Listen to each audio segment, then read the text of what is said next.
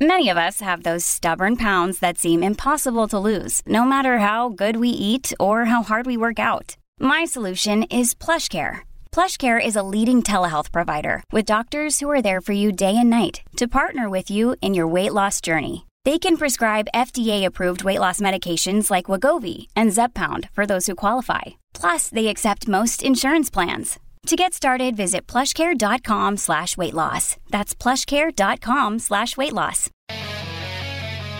Live from the Fox News radio studios in New York City, fresh off the set of Fox and Friends, it's America's receptive voice. Brian Kilmeade. Thanks so much for listening, everybody. It's the Brian Kilmeade Show. This hour we'll be joined by Lieutenant Colonel Allen West and Senator Cynthia uh, Lummis, and we have a lot to discuss. We know the January 6th hearings are getting underway in, uh, for the House. You'll be to be pure politics. Uh, Liz Cheney will be on there for Republicans and Adam Kinzinger, big critics of President Trump. But I wonder if they're going to stand up and ask questions about security. I wonder if they're going to stand up and talk about what Nancy Pelosi said uh, before this and the lack of security from the mayor. I wonder if they're going to talk about the lack of response time when it happened and really analyze the speech because all of it, uh, I don't think any of it said go down there and raid the Capitol. They go down there and protest because Trump people had no history of violence, almost none, except for when he was really campaigning to be president and there'll be some insurgents there. Maybe the president didn't do things that would de uh, escalate. But besides that, the violence was mostly coming from the other side prior to January 6th. Meanwhile, let's get to the big three. Now, with the stories you need to know, it's Brian's Big Three. Sponsored by Fabric, the easiest way to get affordable life insurance. Learn how to protect your family against the unexpected at meetfabric.com slash Brian. Number three. Murder. I don't think there's another city in this country releasing people charged with murder back into the community on electronic monitoring. That uh, should be a headline in this city, and it's not. Unbelievable. Crime running wild. And now retired Senator Barbara Boxer, the latest random victim. You just heard from Chicago's police superintendent. What we can do to take back our city streets. Here's a hint the exact opposite of what President Biden is doing, which is nothing. Number two. The voluntary phase is over. We can keep doing those things. I'm not saying shut it down. I'm saying voluntary alone doesn't work. It's time for mandates because it's the only way to protect our people. Requiring the shot. More and more federal and state agencies uh, and colleges are demanding their employees get vaccinated and their students. Will this affect your decision? Meanwhile, cases are up 144% over the last two weeks in this country, but deaths are up just seven. 275 nationwide. Are we overreacting to this variant, which spreads easier but is less lethal? Number one. DHS is quietly releasing a statement resuming a Trump era policy about removing illegal migrant families, saying in the statement, quote, certain family units who are not able to be expelled under Title 42 will be placed in expedited removal proceedings.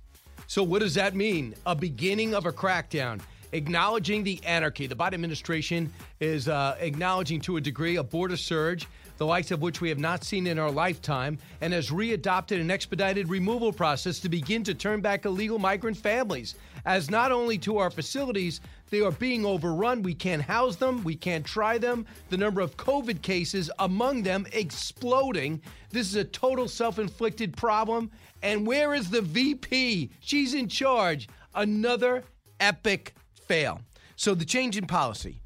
And I tried to get some clarity on this, and I'll share with you what I know. This thing called uh, expedited removal. So you show up, you're the family from Central America, let's say Guatemala, you show up and you say, Why are you here? I want a better life. Not good. If you say, I am being chased by gunmen, you get to stay because you have to prove that you, uh, your life's in danger, a credible fear of persecution. So I'm pretty sure they can handle it in any language, but at least it's a start. It's a start to attack a problem they did not admit was taking place. So that's why I find it interesting. Lieutenant Governor Dan Patrick was not high fiving or clicking his heels. Cut two. Uh, it's much too little, too late. Uh, it's still bursting over the dam like a flood coming into the United States. I think the reason they did this, Laura, and this goes back to a Trump policy, is they're worried about COVID. And right now, a lot of these people are coming from Guatemala. I think their vaccination rate is about 12%, 14%, Honduras 7 to 8%.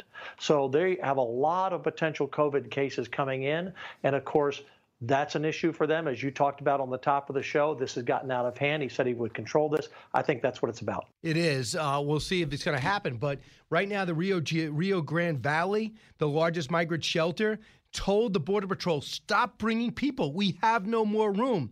This is a humanitarian respite center. We get it. In McAllen, Texas, I understand it. Catholic Charities supplies it. We know. But there's no room to keep people. Now they're testing positive for the COVID 19 virus. Why wouldn't they? The countries they're coming from have vaccination rates in the single digits. They're coming here either to get the shot or running because it's running rampant in their country. Don't tell me to wear a mask after I'm vaccinated and refuse to crack down on the border and refuse to build a build a wall we paid for. Get this, we're paying more taxpayer dollars, 2 billion not to build the wall to contractors to pay out. What does this all mean? Victor Davis Hanson, a deep thinker from the Hoover Institute, military historian, thinks he knows the big picture here. Cut 4. It's almost like as if we're providing shuttle service from the, at an airport or something and shuttling them at their convenience when they're breaking. The first thing they've done is break our law. The second thing by entering. The second thing will be residing, breaking our law. And I, it's beyond the politics of demography and the democratic effort to change the American Southwest demography. I mean, it's so nihilistic. It's so full of anarchy and chaos. It's, it's, it's sheer madness. Because as you say, Xavier Becerra is telling people we're going to go door to door to ensure that you're vaccinated. Dr. Fauci is saying you can be vaccinated, but you have to have a mask indoors. And we're welcoming 2 million almost people who will, apparently we're not going to ask if they're vaccinated or if they've been tested. We don't care at all. And it doesn't make any sense. I know. Victor Davis Hanson trying to make sense of it. 671 new COVID 19 cases reported on Monday alone in the Hidalgo County on South Texas border.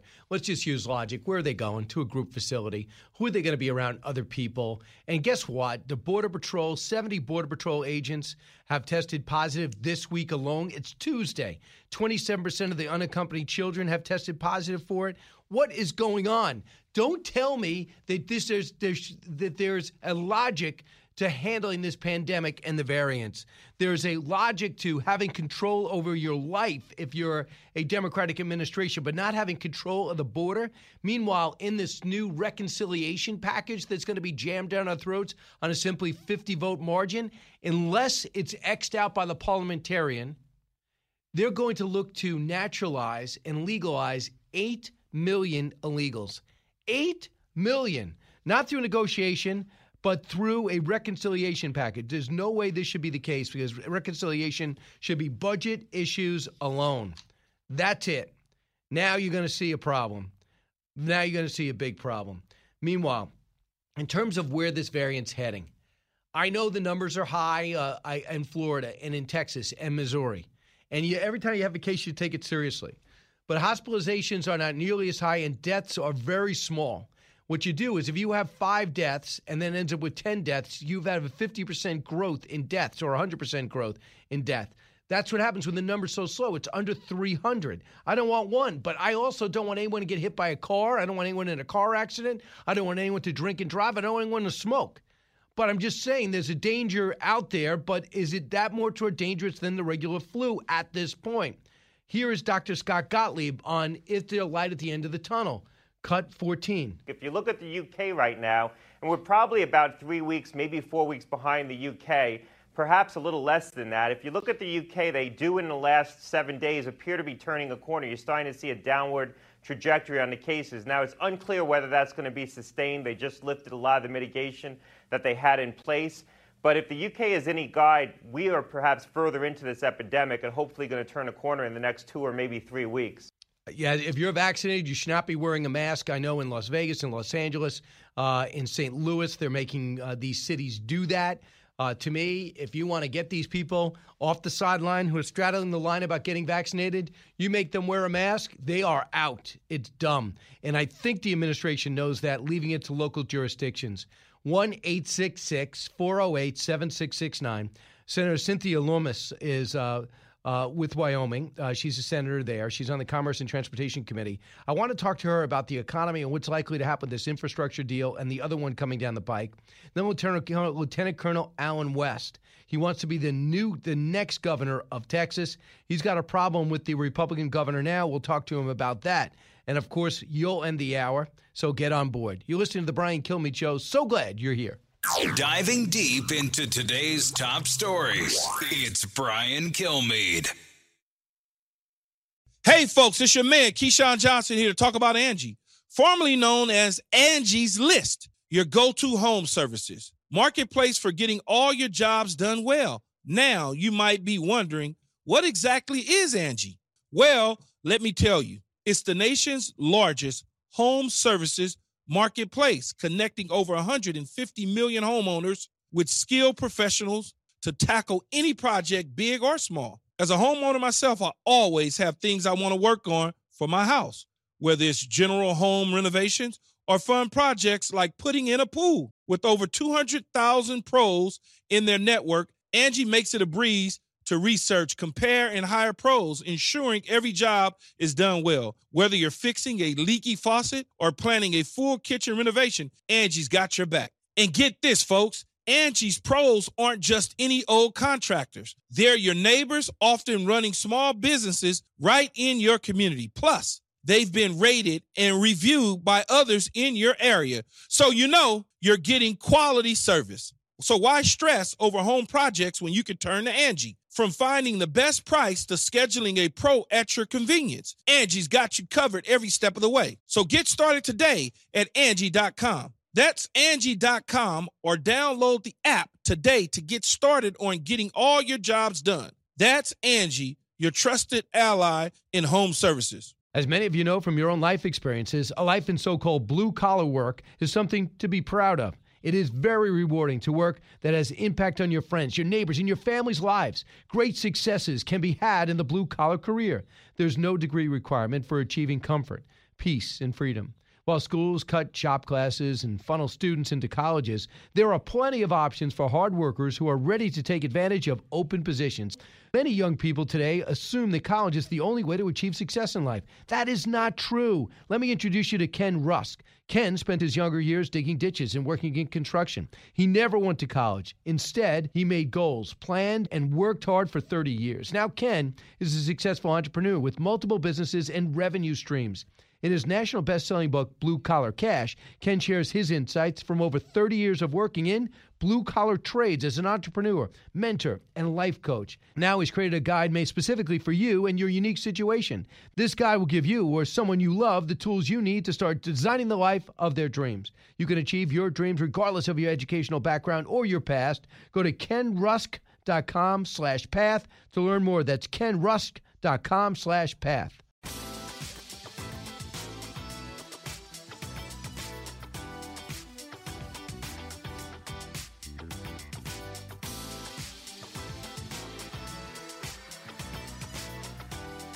A talk show that's real. This is the Brian Kilmeade Show.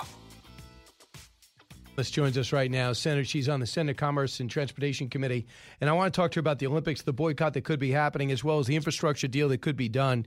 But first, uh, the, the sad news about Senator Enzi. It looks like he was in a bike accident. He was unable to recover from, and the former senator has passed away. Uh, so joining us now to discuss that is the senator who considered Senator Enzi a mentor. Senator, what what happened? Uh, Mike Enzi was in a terrible bicycle accident uh, on Friday night, and uh, it was fatal. He did not recover.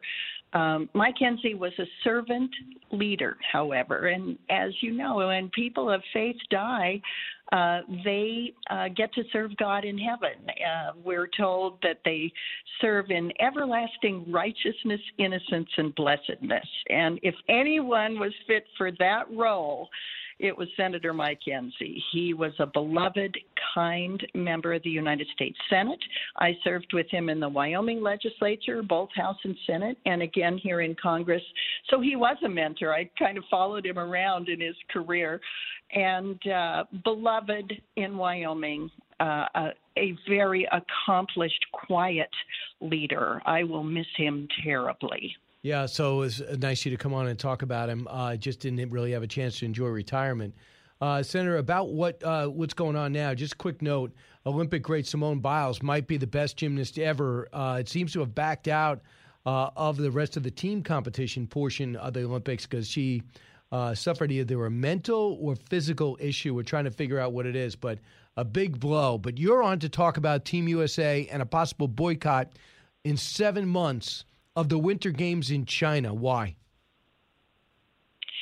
Um, the digital yuan, which may seem very unrelated to uh, the Olympics, um, is actually very related to the Olympics. The Chinese Communist Party intends to use uh, the Olympics as a rollout for the digital yuan, uh, so people will have the opportunity to take that uh, currency, that digital currency, uh, worldwide. The problem is uh, that currency will not be transparent to anyone but the Chinese Communist Party. So they will uh, use information gathered with where it's being spent, how it's being spent, um, all over the world, uh, and they will be in a position to have more control globally. Uh, in addition, in China, people who spend it locally, if they if they spend it for an unapproved use, uh, will be subject to punishment by the Chinese Communist Party. So this is a, a, a bit of a dangerous uh, new currency, and we just want to plan ahead and make sure that uh, American participants in the Chinese Winter Olympics uh, are not uh, caught flat-footed by this. So not caught flat-footed, but are you calling for the boycott of the games, like Congressman Waltz is and others? No, I'm not. Um, I just want to alert people of the dangers of the digital yuan.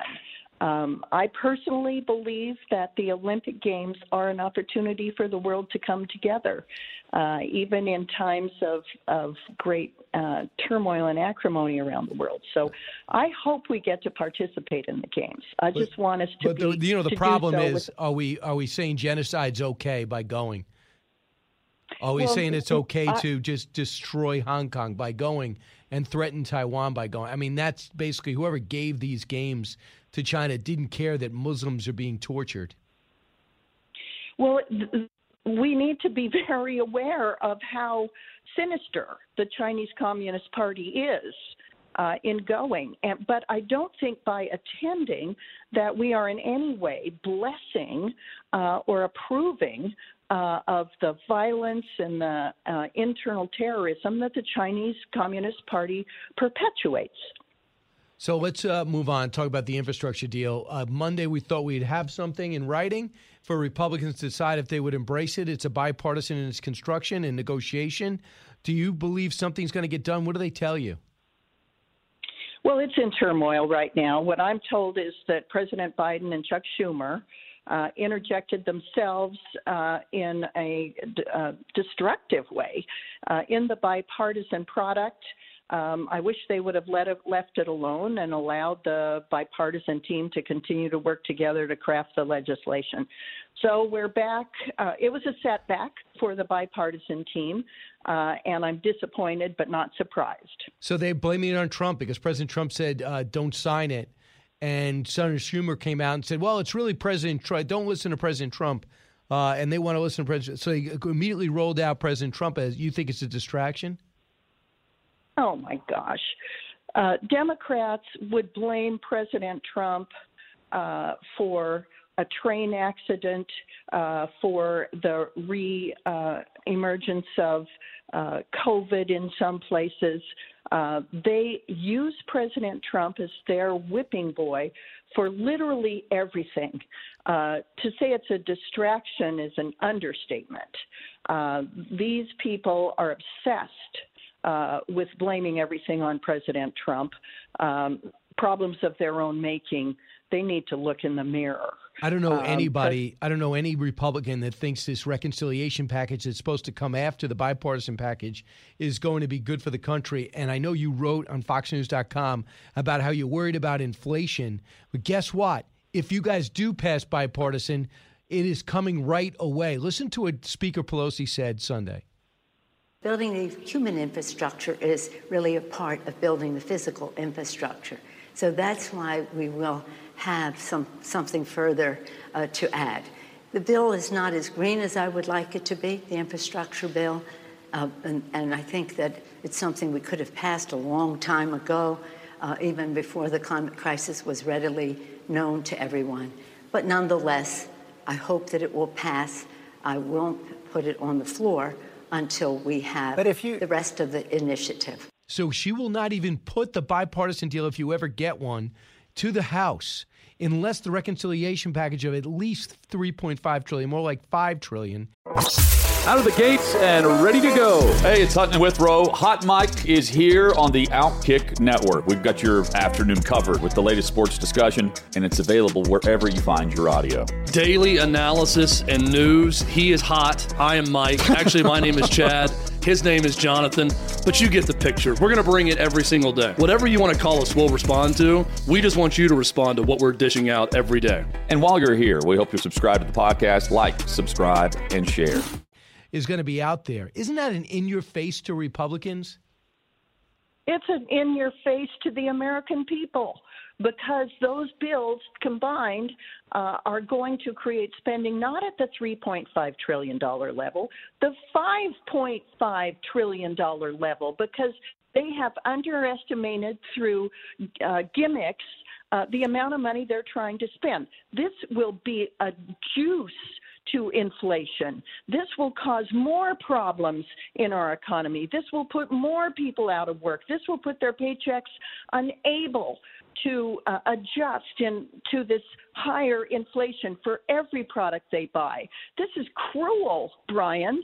What the Democrats are doing is putting the American people behind the eight ball and putting big government before the people of this country. This is offensive.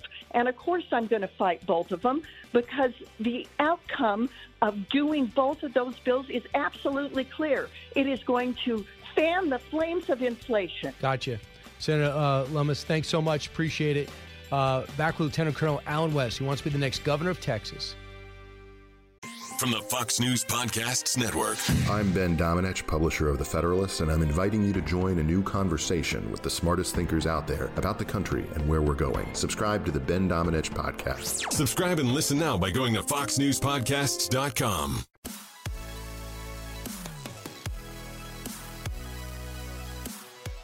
A radio show like no other. It's Brian Kilmeade. Philip Cortez was in Texas. He was, you know, in the Capitol for a meeting with the Capitol leadership team. They should have, they should have uh, held him then. Now they put out the warrant after he left. Doesn't Why'd make much sense to me. That's that's weak. I, uh, I, I, don't know, Laura, but uh, we've got to be firm on this issue. We cannot have anarchy uh, at the state capitol by Democrats fleeing the Capitol. So uh, they had time to keep him. I don't know exactly when they issued it and when he left, but they had time to keep him right then.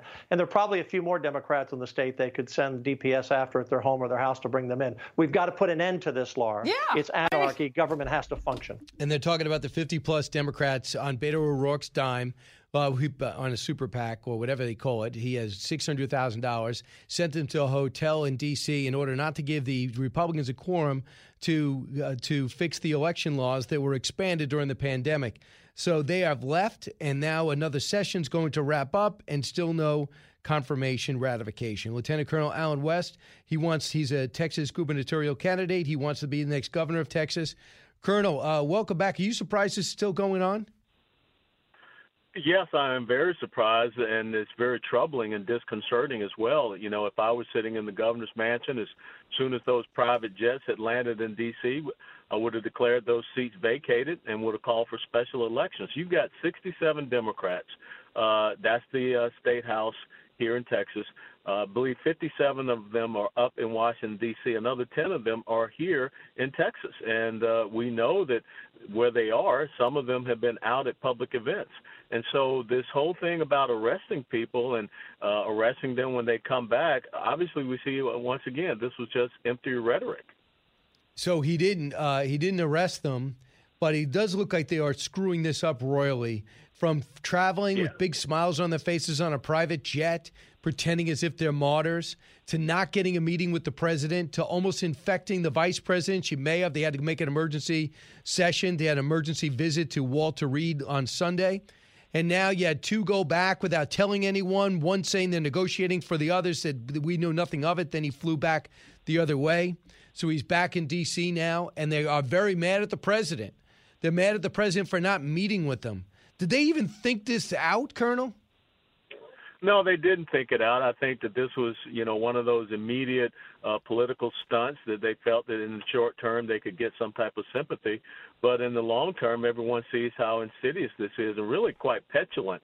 They are trying to hold up the legislative process here. They are undermining our representative democracy here. My own state house representative, Rhetta Bowers, is up there in D.C., so I don't have any representation at this uh, this current special session that is that is going on, and they're losing the principled uh, argument uh, on top of that. When you look at Robert Francis O'Rourke going on TV and talking about how this is undermining voting rights, and that's what they're standing for. And he's talking about having a Selma, Alabama type march here in Texas.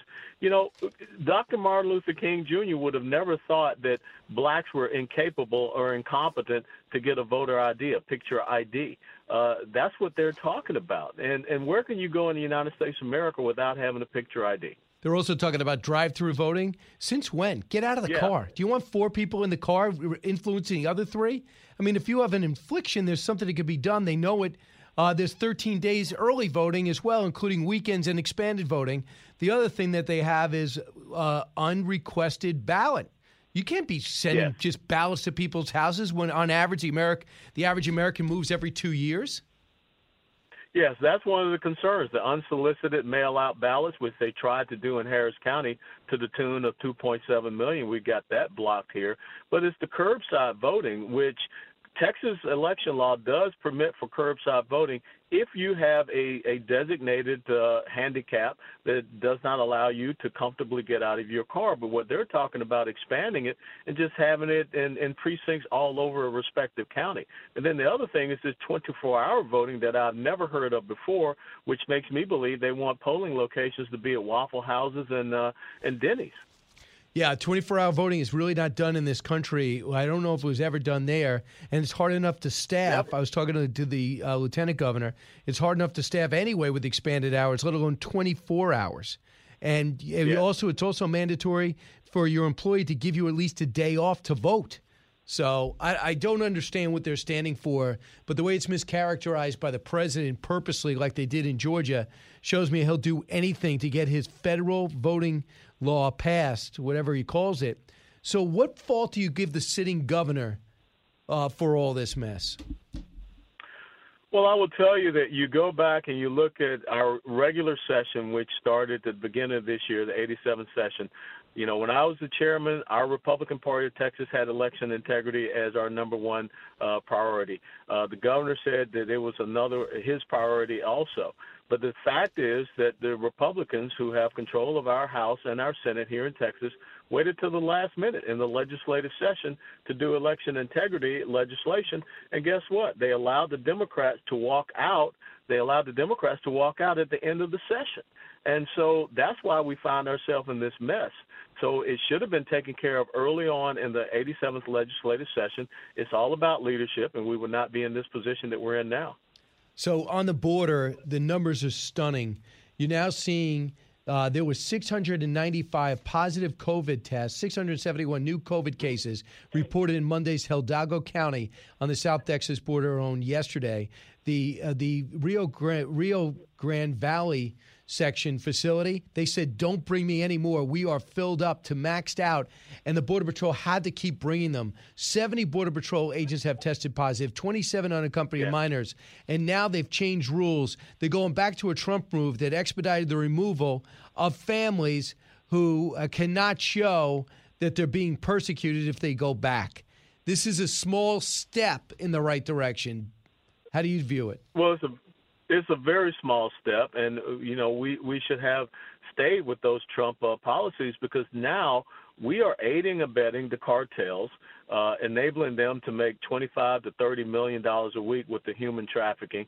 Texas is the number one state for human and sex trafficking, and now we are aiding abetting the uh, resurgence of uh, this COVID issue, Delta variant, whatever you want to call it, because we are allowing people to come in. They're not getting tested. They're not getting any type of shots. And as you and I have talked about before, we're not even doing these uh, the, the quick family DNA testing. So we're not sure whose child or who's a mom and who's a dad or whatever. So we're not really comfortable with these quote unquote family units that are coming into the United States of America, not to mention the single adult military age males who are also coming into the United States of America, coming into Texas. So we have a, a, a constitutional crisis. We have a huge crisis. It's a health care issue, it's a criminality issue, it's a national security issue. So the governor says, I'm going to start housing people for trespassing uh, in jails. Do you support that? No, I don't, because bottom line is that if you're illegally coming to the United States of America, you're already breaking the law. So why are we going to talk about trespassing, which means you're going to put more stress on local law enforcement agencies uh, who already are stressed out?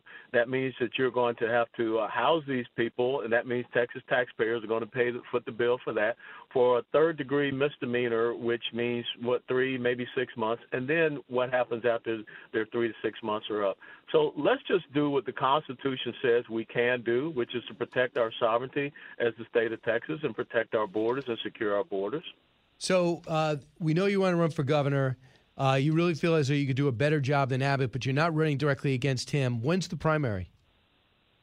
Well, that's the interesting thing because of redistricting, the primary will, which would normally be the first Tuesday in March next year, will probably shift to May or June because we've got to go through the redistricting. That's another special session that we have to have, and we know that the Democrats are going to try to tie it up with legal cases and lawsuits. So it'll probably be May, June of next year for the primary. So uh, you said that you found out that the governor, Abbott, is doing polling on you. Yeah, yeah, it was pretty interesting. We got a call about that uh, yesterday. Got a tip, and uh, I, I'm very appreciative that uh, just we're just three weeks into this, and uh, it seems that the Governor Abbott's campaign wants to do polling on me, which that uh, bodes well for us. That gives us uh, plenty of uh, validates our campaign, gives us credibility. No doubts President Trump has sway in the Republican Party still. Uh, we know that he's tight with uh, Governor Abbott. Have you talked to him? No, I have not talked to President Trump, but I will tell you that there are many conservative grassroots organizations here that uh, made petitions asking President Trump to rescind his uh, his endorsement of Governor Abbott. So the uh, president did make an endorsement, endorsing Ken Paxton over George P. Bush, while 43 and uh, others in the Bush family, like Jeb, have been critical. George P. has not uh, to be the attorney general even though Ken Paxton is facing trial for securities fraud, is also involved in a uh, separate FBI investigation of him. Nobody thinks George P. is involved with any legal wrangling. Are you surprised the president endorsed Ken Paxton? Well, uh, you know, the, President Trump's going to do what President Trump wants to do, uh, but I think it is very surprising to a lot of people that he got involved in the uh, primary races here in Texas uh, this early. So I think that's been something that has shocked a lot of people you a fan of George P? Is he going to do a good job as land commissioner in your view? You know, I'm just a fan of Texas, and I just want to make sure that we uh, protect Texas. And uh, you know, when I look at the destabilization that is going on, the problems with these Texas Democrats trying to hold up election integrity legislation being passed, that's where my focus is on. How about this? Forget the Alamo, a book that's out. It's getting a lot of yes. heat because it, as they says, it debunks what really happened at the Alamo. Yesterday was the anniversary of Sam Houston's death at the age of 70. Mm-hmm. What are your thoughts, and why does it matter that what this author wrote? Well, it matters, and, and you're a great author, and you did a great book about uh, Texas history and, and the Alamo. Fantastic. Uh, I think it matters because once again, you see this cancel culture. You see this uh, this theory that we have to undermine history, but not just revise it, but completely eliminate it. And so, what do you have these folks doing? They're going after the heart of Texas, which is the Alamo, and that's very near and dear to to me. Not just because I'm living here as a Texan now, but also because I was born and raised in Georgia, and so many Georgians were involved in the, the fight for Texas, and as well as uh, being a graduate of the University of Tennessee. So it just shows you how far the progressive socialist left will go to undermine our history and undermine the, the real spirit of Texas. All right, and uh, yeah, we'll see because it's a that book is a total lie. Forget the Alamo. They they take Yeah. the revisionist history, but if you want to hurt people's pride in our country, tell us our history didn't start in 1776, and then if you want to hurt Absolutely. Texas, which was once its own country, tell them the Alamo never happened, uh, and that's just wrong. Yeah, they try to make uh, Santa Anna into some uh, liberator and freedom fighter, and uh, they they look at the uh, the folks that defended the Alamo. He calls them cowards and says that they were just insurgents. Lastly, uh, on another note, it looks like women are going to be asked to register for the draft should we ever have it. Men have been doing it for decades, really since the draft stopped, just to make it easier should we need it. Are you for this? No, I'm not. Uh, I think that America needs its uh, Spartan warriors, its men to stand up and make sure that they're protecting and defending this country. Not to say that women aren't serving very well and admirably in our military, but when you're talking about frontline combat, I think that you need to have uh, American men on those front lines. All right, thanks. Lieutenant Colonel Allen West wants to be the next governor and win the gu- gubernatorial, uh, first, the, the Republican nomination. Uh, thanks so much for joining us. Always a pleasure, Brian. You take care. All right, uh, Colonel Allen West doing the hard work of campaigning, raising money. Uh, One eight six six four zero eight seven six six nine. Uh, Back with your phone calls to close out the hour. You're listening to the Brian Kilmeade Show. Getting past all the rhetoric. It's Brian Kilmeade. It's the Hemmer Time Podcast. Fox News Channel's Bill Hemmer takes you one on one with engaging personalities covering the critical issues of the day. Find Hemmer Time now by going to FoxNewsPodcasts.com. America's listening to Fox News.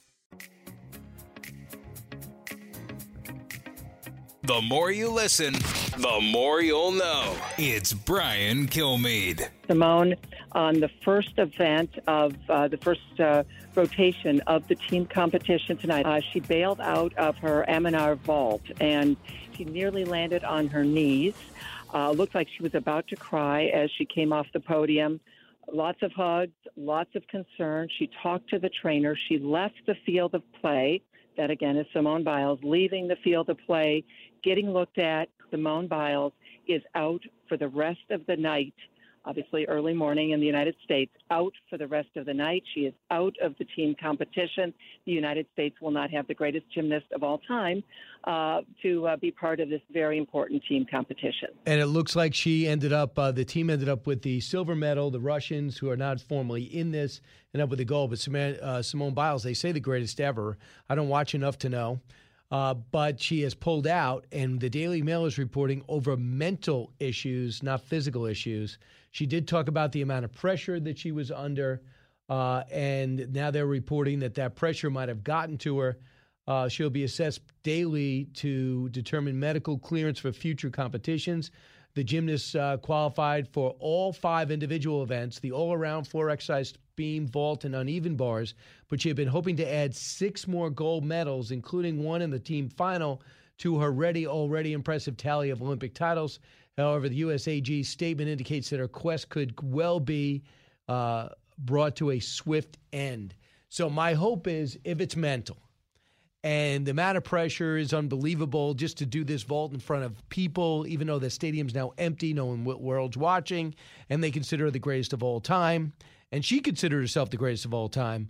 My hope is she can get it together the next two days and compete individually, or else she's just going to have so many regrets. I'm not saying at 24 she can't go back again, but for a gymnast, uh, but competing over 24 is tough. Eric, listening in Orlando, Florida, WDBO. Hey, Eric.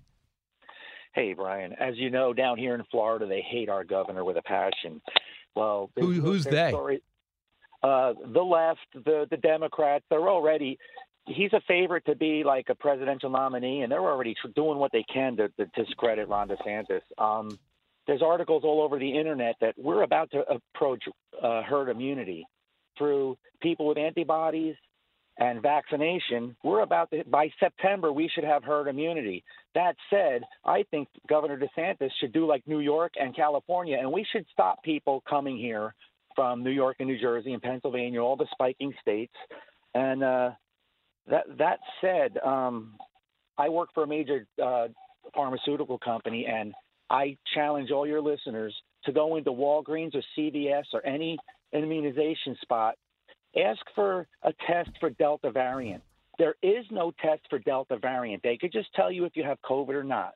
So what all this talk about places spiking for Delta variant, I think it's just they're going to have an M and a P because they want to perpetuate the biggest fraud ever levied against we the people. Your thoughts on all of this? Well, I think a couple of things. You know, you guys have uh, one fifth of all the cases in the country, but the numbers are still relatively low. The hospitalizations are low. They're higher than they were, but they're low compared to the other waves. And what they say is for unvaccinated, you know, it's going to be the same challenge as COVID 19, maybe a little bit less. It's easier for it to spread, but it's not, the lethality is a lot less. So if you are vaccinated, there's breakthroughs. Nobody wants to talk about it, but fully vaccinated people are still getting this virus. But the follow up is the symptoms are so mild, you might as well not even have it. So other people have the antibodies already. You have 60% of the country, 18 and up's already been vaccinated. So we're getting really close in the end. And I just think we're getting all caught up in cases. I wouldn't be testing that much. If I have mild symptoms and I give it to somebody with mild symptoms, that's like the flu and the flu is oftentimes more serious. Hey, go to briankilmeade.com. Order Sam Houston, the Alamo Avengers, the true story what happened at the Alamo, but more importantly, what happened after. And also, you can order any of my other books. I could sign them and send them out to you. And don't forget, briankilmeade.com is also where you can get tickets to a show I'm doing with Dana Perino, Life, Liberty, and Laughter. I think you will love it. It's going to be in New Jersey. From the Fox News Podcasts Network, download and listen to The Untold Story with Martha MacCallum. The host of The Story on Fox News Channel sits down with major newsmakers each week to get their untold story. Subscribe and listen now by going to foxnewspodcasts.com. Live from the Fox News radio studios in New York City, fresh off the set of Fox and Friends, it's America's receptive voice, Brian Kilmeade. Hi, everyone. Brian Kilmeade Show. Thanks so much for listening in. Hope you had a great weekend, but we're back in action now. Varney and Company will have me on at 1050. We'll share each other's airwaves from the radio to Fox Nation where you see us, and of course, Fox Business. Brit Hume is just getting out of the shower. He asked me to buy a little time, so we'll do that. He's the legendary newsman with great perspective. Right now, we're watching the January 6th. The hearings get underway in front of the House. We know that uh, Jim Banks as well as uh, Jim Jordan were rejected, so the Republicans aren't taking part. But that didn't stop Liz Cheney and Adam Kinzinger from answering the call from Nancy Pelosi, big critics of the president when it comes to January 6th. And uh, Nancy, uh, excuse me, Liz Cheney has already given her opening statement. Now we're hearing from one of the officers who's getting emotional, talking about how he was overrun that day.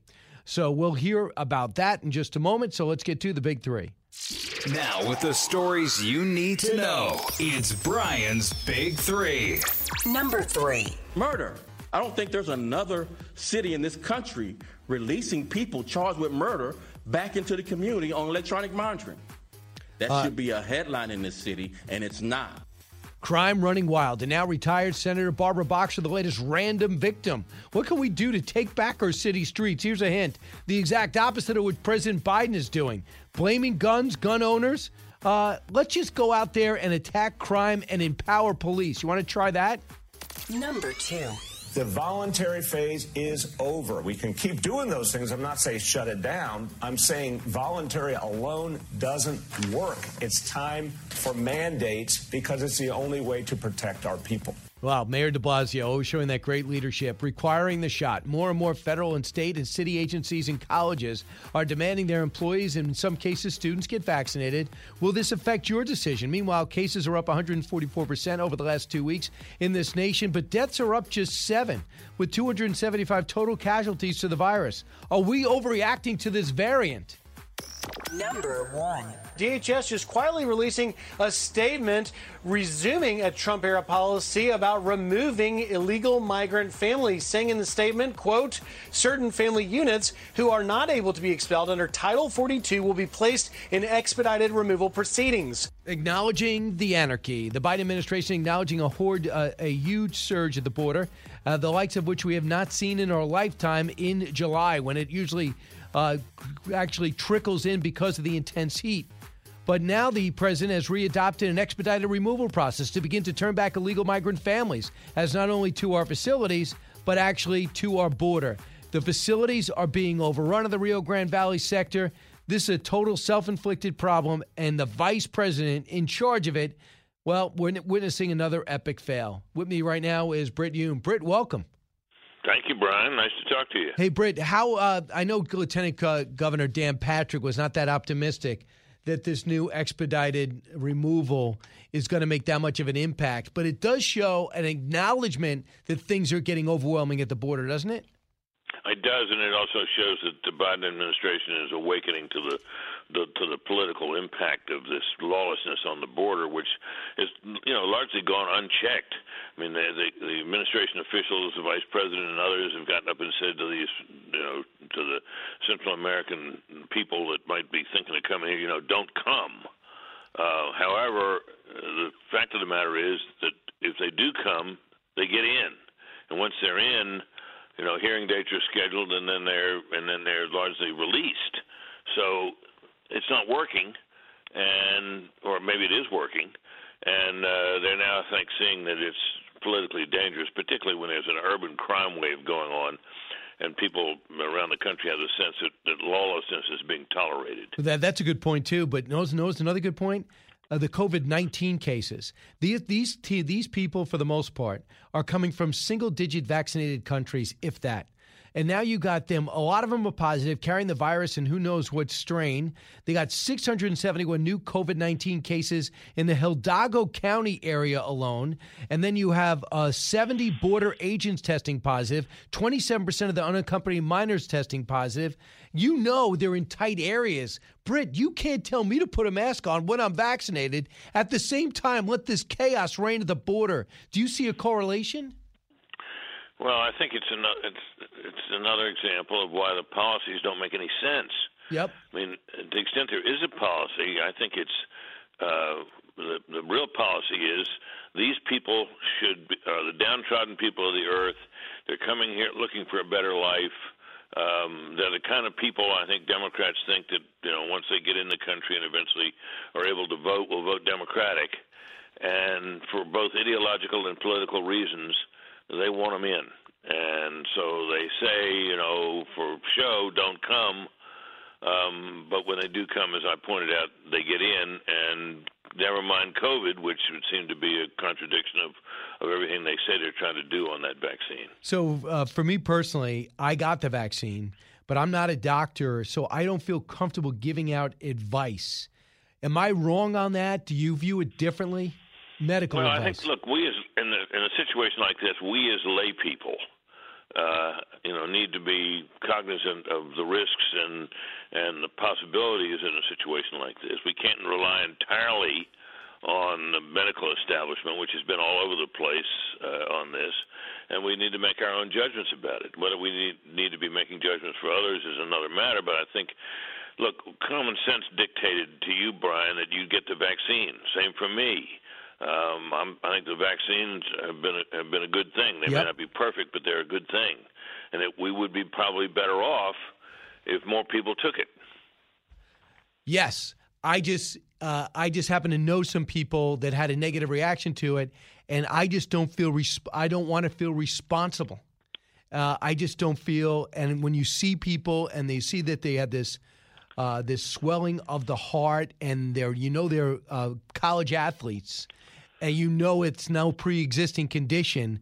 And I'm saying, man, imagine if they heard me say, "Please get the shot." I don't want that responsibility.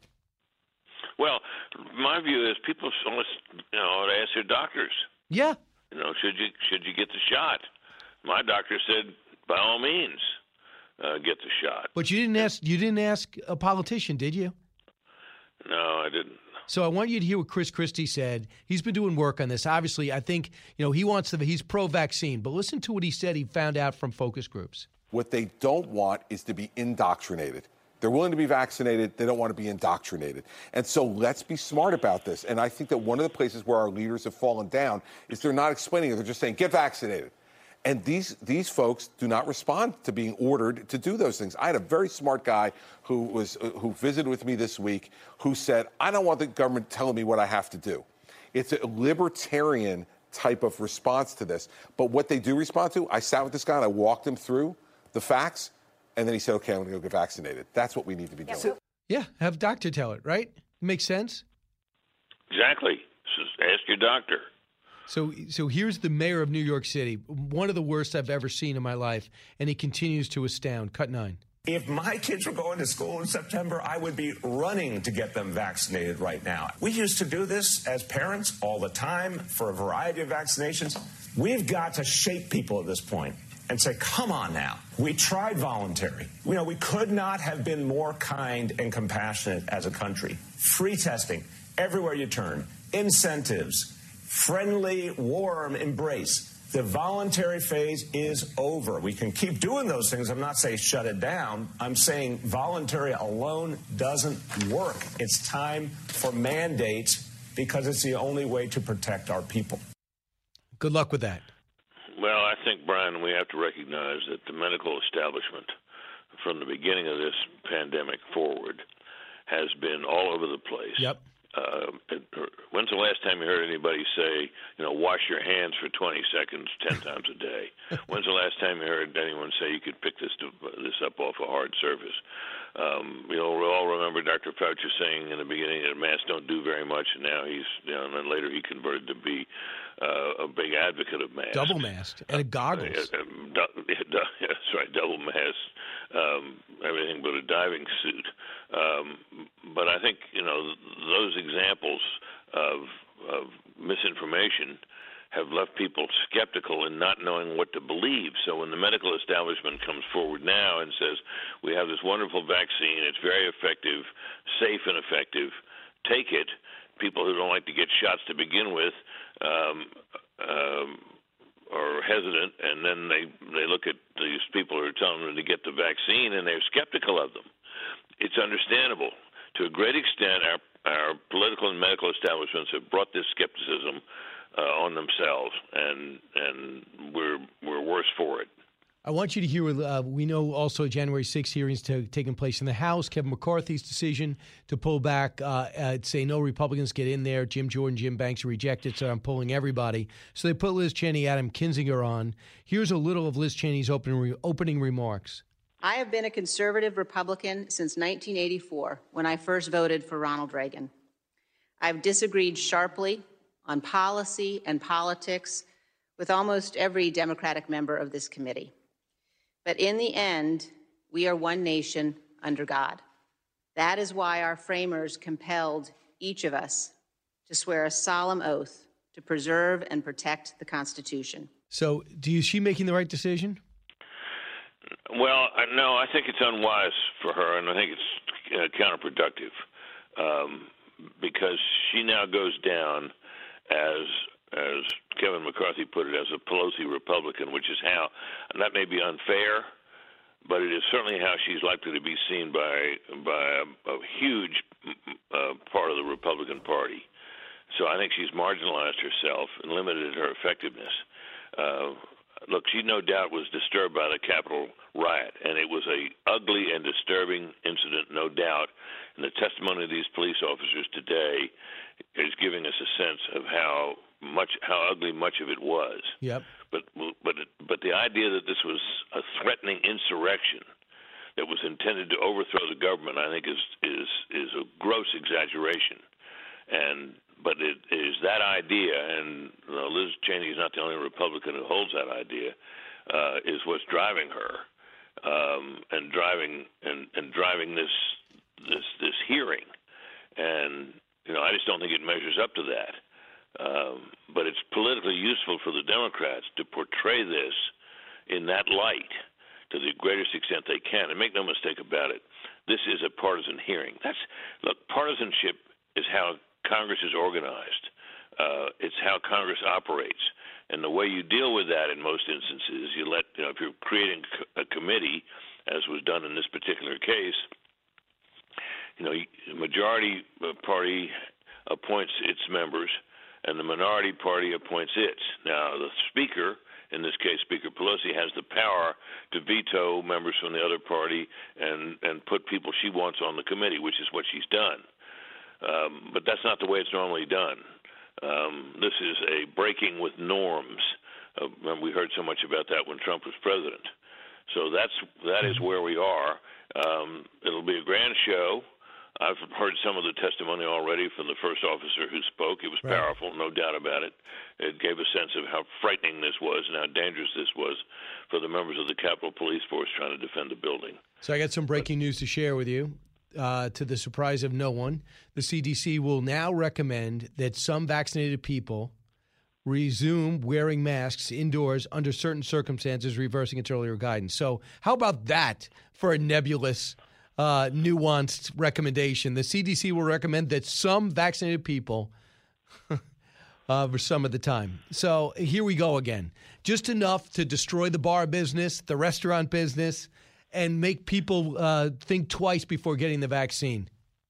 Well, that's the problem, of course, is that uh, yesterday's advice becomes, uh, you know, is reversed and becomes inoperative, and people, you know, look and say, well, wait a minute, the CDC just said one thing, now it's saying another. Uh, what's changed is, the, you know, the, the, the disease hasn't changed. I mean, I guess you could say that the mutations, the variants, uh, represent a change, but the truth is that this is the kind of thing that leaves people without confidence in our medical establishment. I hear you. Um, thanks so much, Brit. I appreciate it. We we went through the breaking news and reflected on the current news. Appreciate it. You bet, buddy. All right, 1 408 7669. I'm going to take your calls when we get back. I have two blocks to talk to you, and then we're going to do a simulcast with Varney and Company. We're still watching the January the January 6th hearings. Uh, we know it's not going to be a, a great review of President Trump. I'm just wondering we're going to get a real review of the lack of security that day. Don't move. A radio show of the people for the people. You're with Brian Kilmeade. Living the Bream is a podcast hosted by Fox News Channel's Shannon Bream, sharing inspirational stories, personal anecdotes, and an insider's perspective on actions and rulings from the High Court. Subscribe and listen now by going to foxnewspodcasts.com. America's listening to Fox News. If you're interested in it, Brian's talking about it. You're with Brian Kilmeade. We now have a committee that all of America wants to know the answers to. Why were we ill prepared for that day, and how can we make sure that it will never happen again? But unfortunately, Speaker Pelosi will only pick on people onto the committee that will ask the questions she wants asked. That becomes a failed committee and a failed report, a sham that no one can believe. Well, that is Kevin McCarthy explaining why he is uh, not assigning people to the committee that's going on right now, the January 6th committee.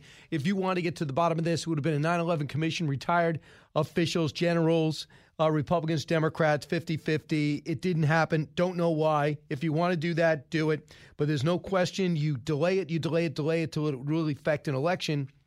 Remember, I don't think anyone even remembers the second impeachment hearing, and it was all one sided.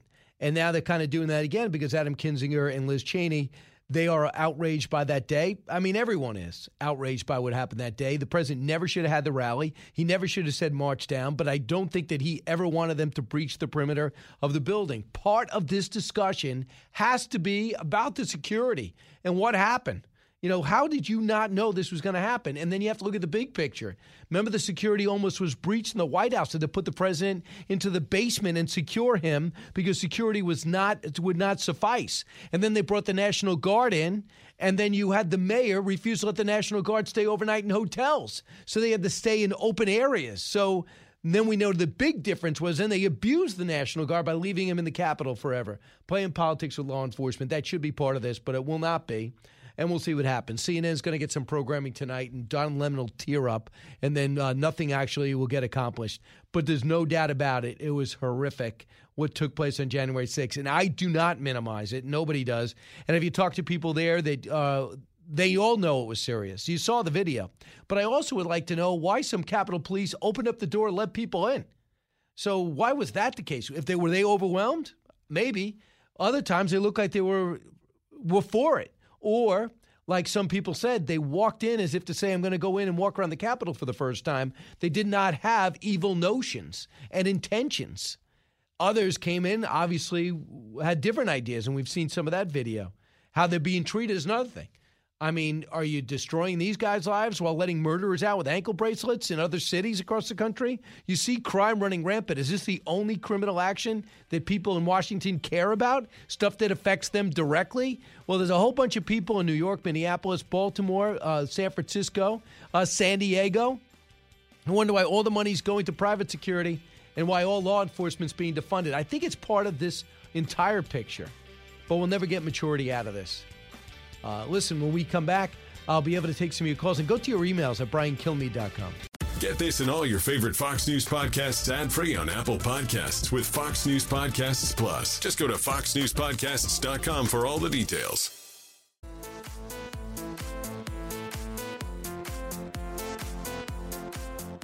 Radio that makes you think. This is the Brian Kilmeade Show. If we can just get everybody vaccinated that's not vaccinated, that's refusing to get vaccinated, that's living uh, vaccine free and impacting the rest of us. It's like drunk drivers. You don't have the right to go out and drink and drive and put everybody else at risk, including your own life at risk. What are you even talking about?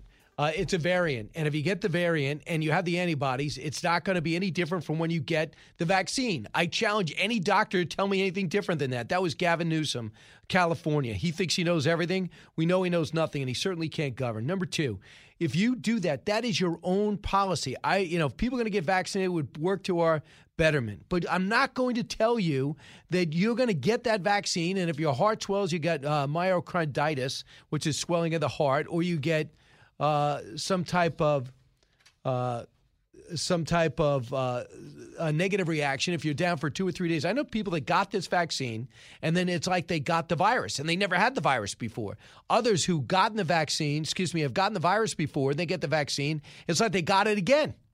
So I'm not going to be part of that. And you have not convinced me that the, the, medical system, the people that are doing the grand planning for our bounce back on this pandemic, have a clue either. And in case you don't know, 20 minutes ago, the CDC gave out a preliminary report that they're recommending in some circumstances that even vaccinated people wear masks inside. Here we go again. Let's destroy every bar business that are out there. Now you're going to force everyone underground, or better yet, to their houses. Because whether they've been vaccinated or not, they're making their own decisions to live their life without you. Uh, George, listen on WOKV in Jacksonville. Hey, George. Hey, Brian. Um, my uh, comments were concerning the uh, January 6th. Going on right now. And exactly. And uh, could you imagine if the Republicans took over the House and Senate and Trump was in office and he overturned Roe v. Wade? Could you imagine? They would burn down the Capitol. They would. Of course, uh, well, I don't know. Maybe they're very passive. I don't know, but but uh, no. But if you but, read the Time magazine story, George, I encourage everyone to read it.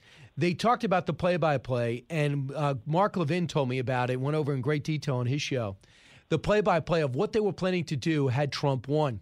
And they were really concerned because Trump actually did better than anyone thought with 75 million votes. And for a while, it looked like he was going to take Ohio. He took Ohio. He was going to take Michigan and uh, no one really thought he was going to lose Arizona in the end, but he did. And when things were going bad, they were planning to have protests up and down these major cities. There's no question. And when it looked like Biden had enough to win, they quickly collapsed all of it. Could you imagine if Trump had a won? I mean, they would have. it's just amazing how we have this passion for losing our country, as we all, most of us feel, and yet we we absolutely get to a boiling point and something just boils over and all of a sudden we're anarchists versus those who are are trying to literally destroy our country. Right. You know, when they, when they do it, it's all it's all good. It's it's for the bet, betterment of the country. I mean, everything you said is true, George. But January sixth, the speech, the rally, uh, the fact that it his whole rally, when you saw a million people show up to show support for him, and then it ended up being violent and the worst thing that ever happened to his political career. He gets off Twitter now. He's off all social media now. They were looking for an opportunity to do that. They used January 6th to do it. Then they impeach him a second time, and now they have these hearings again. So clearly, the worst political decision he could have made. Having said that, the Democrats never even accepted he won in 2016. The first time they accepted it was a few weeks before when they said, remember, Donald Trump wasn't expected to win the first time, and he did. And I thought to myself, Wow, you're admitting he won? You're admitting he won? Yeah, uh, we admit he won. And then he got more votes this time than any sitting president. So, despite all that, he remains the number one most popular Republican in the country. Uh, thanks, I appreciate it. Back to the virus for a second. Uh, this came to me uh, via email from Anthony.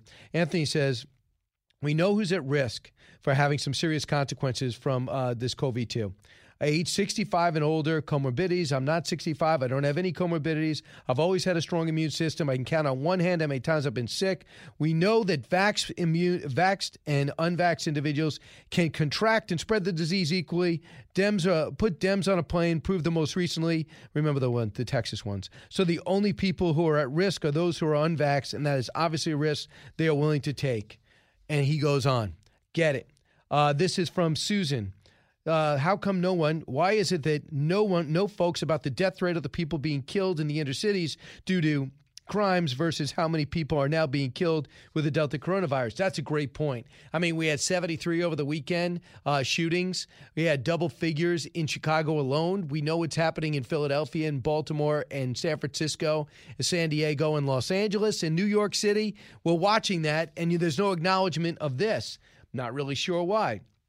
Here's about the illegals. This is from Kay Wade. 10 million illegals have been flown or bussed into swing states, given ID cards, voter registration cards, put up bankrupt, uh, bankrupted commercial property stolen by Democrats, then electronic millions of ballots harvested by Democrats. Republican legislators do not enforce their own voter fraud laws. Now, Kay Wade, I have no proof of that. They are trying to legalize 8 million uh, illegals, and they're going to try to do it on simple reconciliation, saying it's an emergency costing us money. I hope the parliamentarian steps in because it will just get you another 8 million in about a month. So we don't want any of that. All these things are stuff you cannot prove yet, but it is a fear among a lot of Republicans. Rob says this on the vaccines. Why is no one else saying what we what you are? That the rise of COVID-19 is a direct result of letting people into the country who don't know if they have COVID-19 or not. And if they defund the police, crime is going to go up. If you let people enter the country who may have COVID-19 uh, and refuse the vaccine, then they're dispersed throughout the country. It only makes sense. They don't want to talk about that. That's the problem. Nobody wants to talk about the downside of all this, especially at the border especially in the big picture when you look at the fact that they're coming from countries that have single digit vaccine, vaccine results. So they come here and get this, some are actually refusing the vaccine. Victor Davis Hanson sees a link between the way he's handling the border and the way the president's handling uh, everything else in this country. Cut four. It's almost like as if we're providing shuttle service from the, at an airport or something and shuttling them at their convenience when they're breaking. The first thing they've done is break our law. The second thing by entering. The second thing will be residing, breaking our law. And I, it's beyond the politics of demography and the democratic effort to change the American Southwest demography. I mean, it's so nihilistic. It's so full of anarchy and chaos. It's, it's, it's sheer madness. Because as you say, Xavier Becerra is telling people we're going to go door to door to ensure that you're vaccinated. Dr. Fauci is saying you can be vaccinated, but you have to have a mask indoors. And we're welcoming 2 million almost people who will, apparently we're not going to ask if they're vaccinated or if they've been tested. We don't care at all. And it doesn't make any sense. And we're not idiots. We, we're done with this inconsistency, and it is such a problem. I was on a train yesterday. I guess technically we're supposed to be wearing masks. I don't wear a mask. I'm not doing it. Not wearing a subway, not wearing a mask. I got vaccinated. I'm not doing it. Okay? My immune system's great. I'm not worried about it. I, I was told it was going to come from services. That was flat out wrong. Remember that? Don't touch anything. Wear gloves. Told I can get it through my eyes. Wear goggles. Now, the question is, in case you're just tuning in, it looks like they're recommending we're going to wear masks indoors, even for the vaccinated. Doesn't mean your city's going to do it. It means it's recommended by the CDC, the most political organization, proven already to be at the beck and call of the teachers' unions uh, this is from Jeffrey. Jeffrey says, I've listened to all the talk about unvaccinated. I've recovered from COVID 19. I've had positive antibodies to test for the, uh, for the, I have had the positive test for the antibodies. This is the one thing that is long lasting and circulating in the bloodstream. The other is the frontline attacker from the lymphatic system.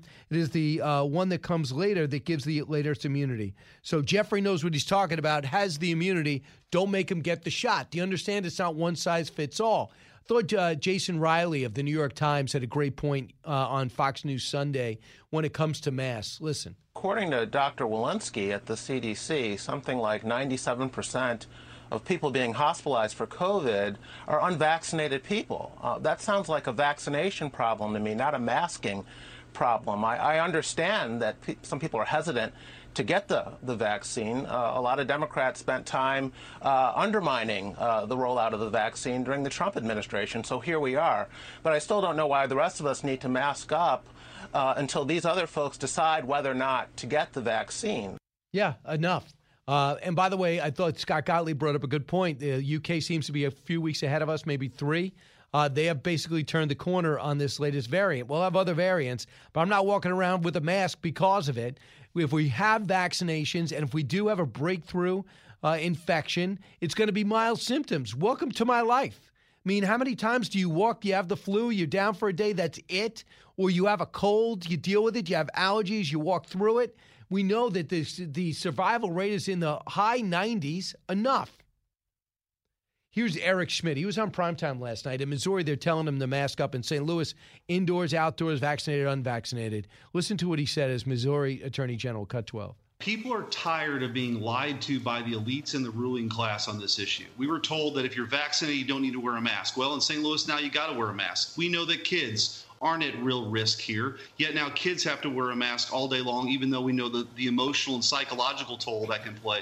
We were told the Republicans were to blame for skepticism, even though Vice President Harris said that she wouldn't get the vaccine because it was under, you know, President Trump's leadership. You have a mayor that's talking about defunding the police and a local prosecutor who won't show up to court and That's putting right. people's lives in danger. Yeah, good point. When we come back, I go on with Stuart Varney to talk about uh, things related to this, including the breaking news on January 6th.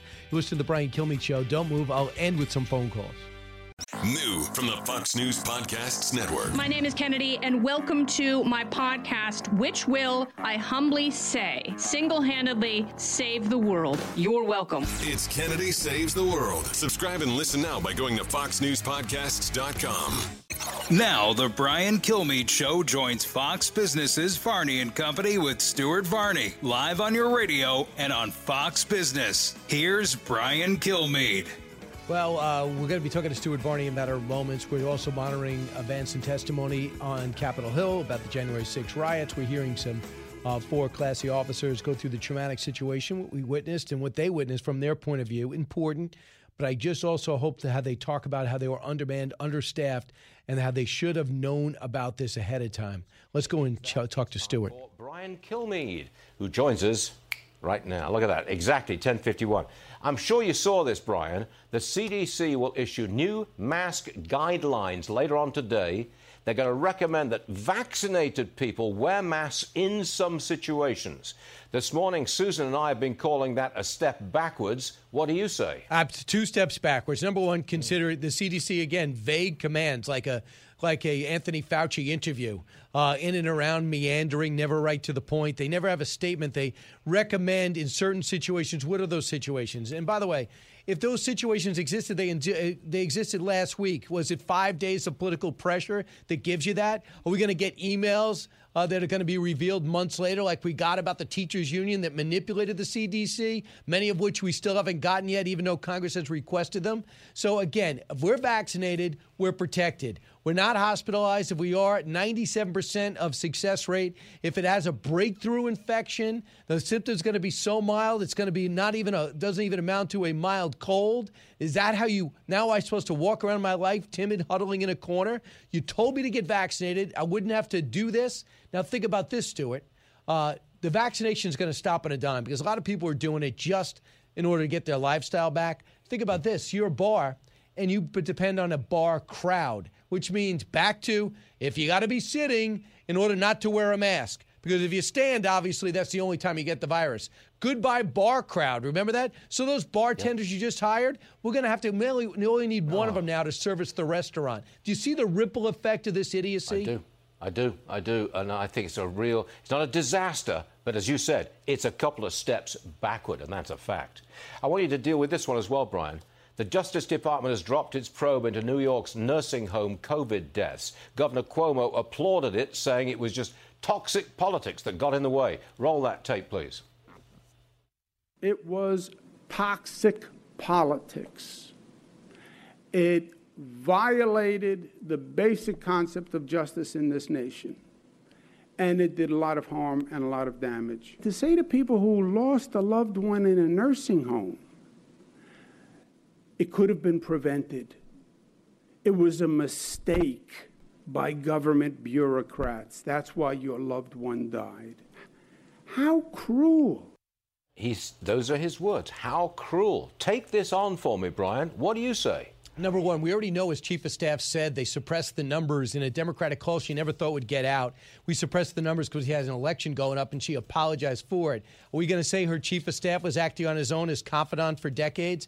Number two, to take an early bow like he did because a friendly Department of Justice decided to end a probe into a small number of nursing homes, not the 600 that are really under scrutiny. Number three, he's not out of the woods. He's got an attorney general who he tried to marginalize through surrogates over the weekend that's trying to marginalize and say it's a political witch hunt for them to be investigating 10 separate women who accused him of sexual harassment, let alone it's his friends and family problem, like for what he gave his uh, brother, Chris Cuomo, special, uh, special attention when it comes to the COVID 19 tests, which none of us could get at that point. But if you were a donor or related to him, you got it. So there's an ethics problem there, let alone his book, where he reportedly used his staff to write it while cashing in a $5 million advance. In the middle of a second wave of the virus, he's taking a bow on his leadership. No wonder nine people bought the book. Five million. Imagine how much that publisher lost. And now you can't even sell it on a discount at a discount bookstore or give it away. It doesn't even make a good doorstop. Well, you've got it off your chest about the mask mandate returning. You got it off your chest about Governor Cuomo. I've got 30 seconds left. You got anything else up your sleeve? Well, I just think it's uh, Simone Biles is it's pretty amazing. The best Yeah. gymnast in the world, maybe ever. It looks as though, according to the Daily Mail, it might have been uh, mental is the reason why she bowed out of the team competition. I hope for her sake that she's able to get it together and compete individually because it's about the athletes and I want to see her go back out there. I don't want to have regrets in a, re, a ridiculously successful career. So I find that uh, is the one storyline I thought you would bring up, as well as the women barely advance in the in, in the uh, out of the group stage at the Olympics. soccer. They tied Australia 0-0. What an Yeah. embarrassment! It's nil nil, I think, when you're talking soccer, soccer, and it's not a tie; it's a draw. I am in okay America. I am in America. that is true, and so am I. All right, hey Brian, you're all right. Thanks for joining us. We'll All see right. you soon. Thanks, Thanks, man. Uh, Ann, you're in Virginia, WCHV. Hey, Ann. Hey, Ann, you're on. and I see now that the VA is requiring Yes. their frontline workers to get vaccinated. Now, I don't really care about having to wear a mask. I've done it with my job forever. We've had to do it for years. So to me, the whole issue about wearing a mask, that's not that big of an issue to Unless me. you're a I feel if student. nothing else. Right. Well, being uh, well, yes, and the children, but being unvaccinated as an adult wearing a mask, if I can, I'd feel guilty if I made if if I got sick and someone else did that I work with. But my thing is, what do I do as an American who may be forced between losing my employment, who knows, know. losing any other kind of income I have because I refuse to get shot? Now, also at this point too, another thing that really bothers me is they are still allowing illegal immigrants in without even being tested. Absolutely. But they are going to they are going to take away my employment. Yep. To me, I, I mean, what what what do we do at this point? Private business, I don't know what you can do. If you're in, you know, Bill's Lumber or a major corporation, Walmart, uh, Kmart, well, Walmart, I don't know what option you have. Uh, but when it comes to working for the government, for them to mandate that, I do think there's a lot of unions that'll go to bat for you. And there's got to be an option. I think there has to be an option of unvaccinated wearing a certain mask because I don't think you can force someone to get, undergo a medical issue. I've never seen that before. Jason in the House, the Jason Chaffetz podcast. Dive deeper than the headlines and the party lines as I take on American life, politics, and entertainment. Subscribe now on FoxNewsPodcast.com or wherever you download podcasts. From the Fox News radio studios in New York City, giving you opinions and facts with a positive approach. It's Brian Kilmeade. Thanks so much for being here, everyone. It's the Brian Kilmeade Show. We're watching the January 6th hearing, seeing some brave officers talk about that horrific day. Uh, it was uh, regretful all around. We'll discover that and discuss that. And uh, Dana Perino is going to be with us shortly. We're kind of excited. We got this uh, stage show. This will be the second time we're on stage, first time in Jacksonville. Uh, Brian and Dana. It'll be September 25th, Paramount Theater in Asbury Park, New Jersey. Uh, great station in Atlantic City. Well, New York City, WABC, and WRCN listeners in particular, if you're in Pennsylvania, uh, come on down. It'll be great. We call it Laughter Life and the Joy of Liberty. You get insights about her years of the Bush campaign, as well as coverage, the emergence of the five, as well as her incredible job uh, she's done on election night. Uh, the surprise of 2016, and then the surprise of 2020, and everything that's happened since. And then you get her reflections of uh, of her uh, great advice that she's given to so many people. It's like everything's going to be okay is named for best selling book. And then I have five history books. I'm able to give you an idea why 1776 matters much more than 1619, including my newest one, The President and the Freedom Fighter, Abraham Lincoln, Frederick Douglass, and their quest to save America's soul. So let's get to the big three. Now, with the stories you need to know, it's Brian's Big Three. Number three. Murder. I don't think there's another city in this country releasing people charged with murder back into the community on electronic monitoring. That should be a headline in this city, and it's not. Yeah, there you go. Uh, crime running wild, and now retired uh, Senator Barbara Boxer, the latest random victim. What we can do to take back our cities. Here's a hint everything that Joe Biden is doing, do the opposite, which is nothing. Number two. The voluntary phase is over. We can keep doing those things. I'm not saying shut it down. I'm saying voluntary alone doesn't work. It's time for mandates because it's the only way to protect our people. Right. Start giving people shots they don't want. What kind of country is this requiring the shot? More and more federal and state agencies and colleges are demanding the employees get vaccinated. And what will affect what will affect your decision? Meanwhile, cases are up 144% over the last 2 weeks, but deaths are only up 7 with 275 total casualties in a nation this big. Are we overreacting to this variant? Number one. DHS is quietly releasing a statement resuming a Trump era policy about removing illegal migrant families, saying in the statement, quote, certain family units who are not able to be expelled under Title 42 will be placed in expedited removal proceedings. Here we go. Acknowledging the anarchy. The Biden administration is acknowledging the border surge, the likes of which we have not seen in our lifetime in July, and has readopted an expedited removal process to begin to turn back illegal immigrant families as not only to our facilities, but they're being overrun. The number of COVID cases are exploding. This is a total self inflicted problem. And the VP in charge, well, it's another epic fail for Kamala Harris. No other way to phrase it no other way to describe it. We are watching what's happening January 6th. We see Liz Cheney, Adam Kinzinger is yet to speak, but we see Bennie Thompson uh, running through the process and hearing some brave officers. I mean, Republicans find themselves on the other side, not openly, but you know, police being attacked by Republicans just doesn't happen. The defund the police, defame the police, that was pushed by Democrats. This is uh, the land, the the world turns on its head. That's why a lot of people voted for impeachment, and a lot of people so upset on January 6th. But the president Trump, remarkable resilience. He has gotten the, by far the number one most powerful Republican in the land. Still, despite being impeached twice and he is a kingmaker despite being impeached twice. And as much as he's responsible for the actual event on January 6th, I don't think there's a cell in his body that wanted to see the results happen of them storming the building and hurting people and uh, getting in, uh, impeached again, as well as being banned off all social media. There's no way he anticipated that, in my view.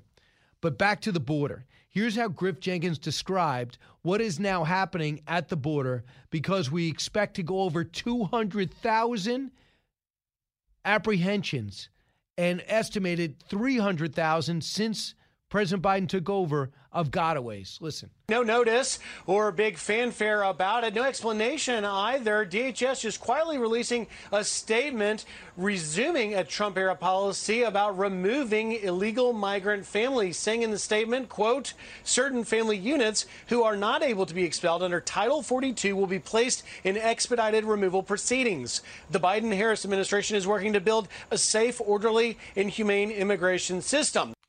That's the report. But I imagine in any language, if you want to show that you're being persecuted, then you get to stay and you get a ticket to come back. 80% don't. You get a ticket to stay and come back. So if you go in and say, I just want a better life, you're out. That's what we're saying. But if you come in and say, yeah, if I go back, I'm going to be killed, okay, you get to stay. So I'm pretty sure people are going to be able to figure out how to beat that system. But it shows an acknowledgement that you can't tell people to wear a mask even if you're vaccinated indoors. You can't tell people I'm going to come and knock on your door and I'm going to make you get the shot or convince you to get the shot. At the same time, leave the border open from country and let people come in from countries with single digit vaccination results and come in here and say that you care about our uh, our uh, welfare. Uh, meanwhile, the other big story going on today is it looks like ma- uh, masks are going to be back. The CDC is going to urge masks for some vaccinated people in certain situations. That's the kind of vague thing you see Anthony Fauci go through in one of his vague interviews where he meanders around different policies that may or may not be the case. With me right now is Dana Perino. How do I know? I recognize her uh, from television. Hello. And now you're on radio. Hello. So they took you off the last half hour watching well, a Yep. lot of this uh, testimony. Yep, we took we took that live for the.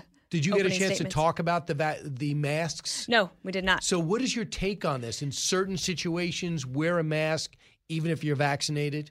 So apparently, at three o'clock today, they will make some sort of announcement. It could be as limited as suggestions of if you're vaccinated, wear a mask. If you're going to be in crowded places, if you live with somebody who has um, a, is immunocompromised, like that is a vulnerable person. So it could be that narrow, or it could be more widespread. Um, I, I don't know. I, I think that um, it does show that, like for example, we've been waiting for the FAA on whether they're going to rescind the mask mandate on aircraft. And I think that's not going to happen. Well, you know, uh, it's interesting that um, uh, uh, Congressman, I'm trying to think of the congressman that told me this. That they save the air in airplanes recycles every three minutes. Yes. There's not been a there's not been a case. I don't I don't I think this is true. I don't think there's been any cases of transmission on planes since the beginning. So give up on that. So this is going to be devastating to bars because you just hired your bar staff. You want to get that bar crowd in. A lot of times, especially on weekends in, in Manhattan, which Mm-hmm. many people call home, and they're saying, "Okay, life's getting back now. If you're not seated, well, you gotta wear a again, if it's again if it's just that if you are, you know, if it's that very limited scope that I mentioned, that um, it's only for people if you live in a household that has somebody that's immunocompromised, that probably won't have as big an impact. But in terms of like specifics, but I think you have you have a good point, right? Does it spook people, or do they just decide, you know what, I guess I'll just rather stay home tonight? which way not- most spread happens yeah. because people go back. Um, so But remember, Brian, this is also just politically because I have to think things through. If you're from White House communications, on the 4th of July, uh, President Biden had that big event at the White House thanking health responder. Uh, what were they called? The first responders, frontline health responders. I mean, he had a big event for them. And one of the things he said basically in that speech on Independence Day was that he was declaring our independence from the pandemic. And I think that they realized that one, they didn't meet their goal of 70% vaccinated by July 1st, which maybe would have helped stop some of this spread. But also, you know, when you're having to walk something like that back and you're already looking at the, we, we reported on that poll yesterday that 64% of the country two months ago was pes- was optimistic about the future of the country, and they lost 10 points in two months Mm-hmm. on that. I mean, that's a severe drop, and this is not going to help them. It won't help them at all. What about the fact that the CDC and not many people who are who have been following this closely can get out of their heads the fact that emails have been uh, uncovered and we not all of them there that show they're totally uh, were totally taking their orders from the from the teachers union when it came to schools, cutting pasting email and and uh, on recommendations from people who have no medical knowledge. Well, this will be the next thing, Brian. So the question will be: so for um, some schools and universities are going to re- require vaccinations for in-person classes. Um, some school districts now um, will be asked to put children in masks, and that will be not popular with the parents. Um, and you're, you, I, I don't know. Did you see that New York Post piece today about how many parents are deciding to try homeschooling? No, I after didn't. going through the pandemic. It's very interesting. Um, and uh, homeschooling's not easy. I mean, that is a, a very difficult commitment, but it has been worth it for a lot of people that have undertaken that. And apparently, it's growing as a practice all across the country. Right, because you, you have some control, Mhm. uh, the control that you don't and it's, have. that's just not just about masks, that's about um, critical race theory and all the rest. Right. So we're watching that in January 6th. So we see some compelling, uh, some compelling testimony by the officers on that day, no doubt about it. I want you to hear what Liz Cheney, a little of what Liz Cheney's open remarks were. She's one of two Republicans on the panel. She's questioning now, but here's a little of her opening remarks. I have been a conservative Republican since 1984 when I first voted for Ronald Reagan. I've disagreed sharply on policy and politics with almost every Democratic member of this committee. But in the end, we are one nation under God. That is why our framers compelled each of us to swear a solemn oath to preserve and protect the Constitution. I haven't heard When from Adam Kinzinger, but that was roughly her remarks. What do you take about their? What do you take from their presence on this panel? Well, I understand that there are some members of Congress on the Republican side that are asking Kevin McCarthy to punish in some way uh, Liz Cheney and Adam Kinzinger. And I think from the two of them, they probably look at that and say, go ahead.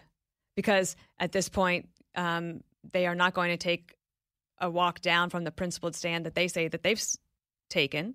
Um, and I think this, this committee would have been stronger had there been uh, more of a bipartisan nature to it.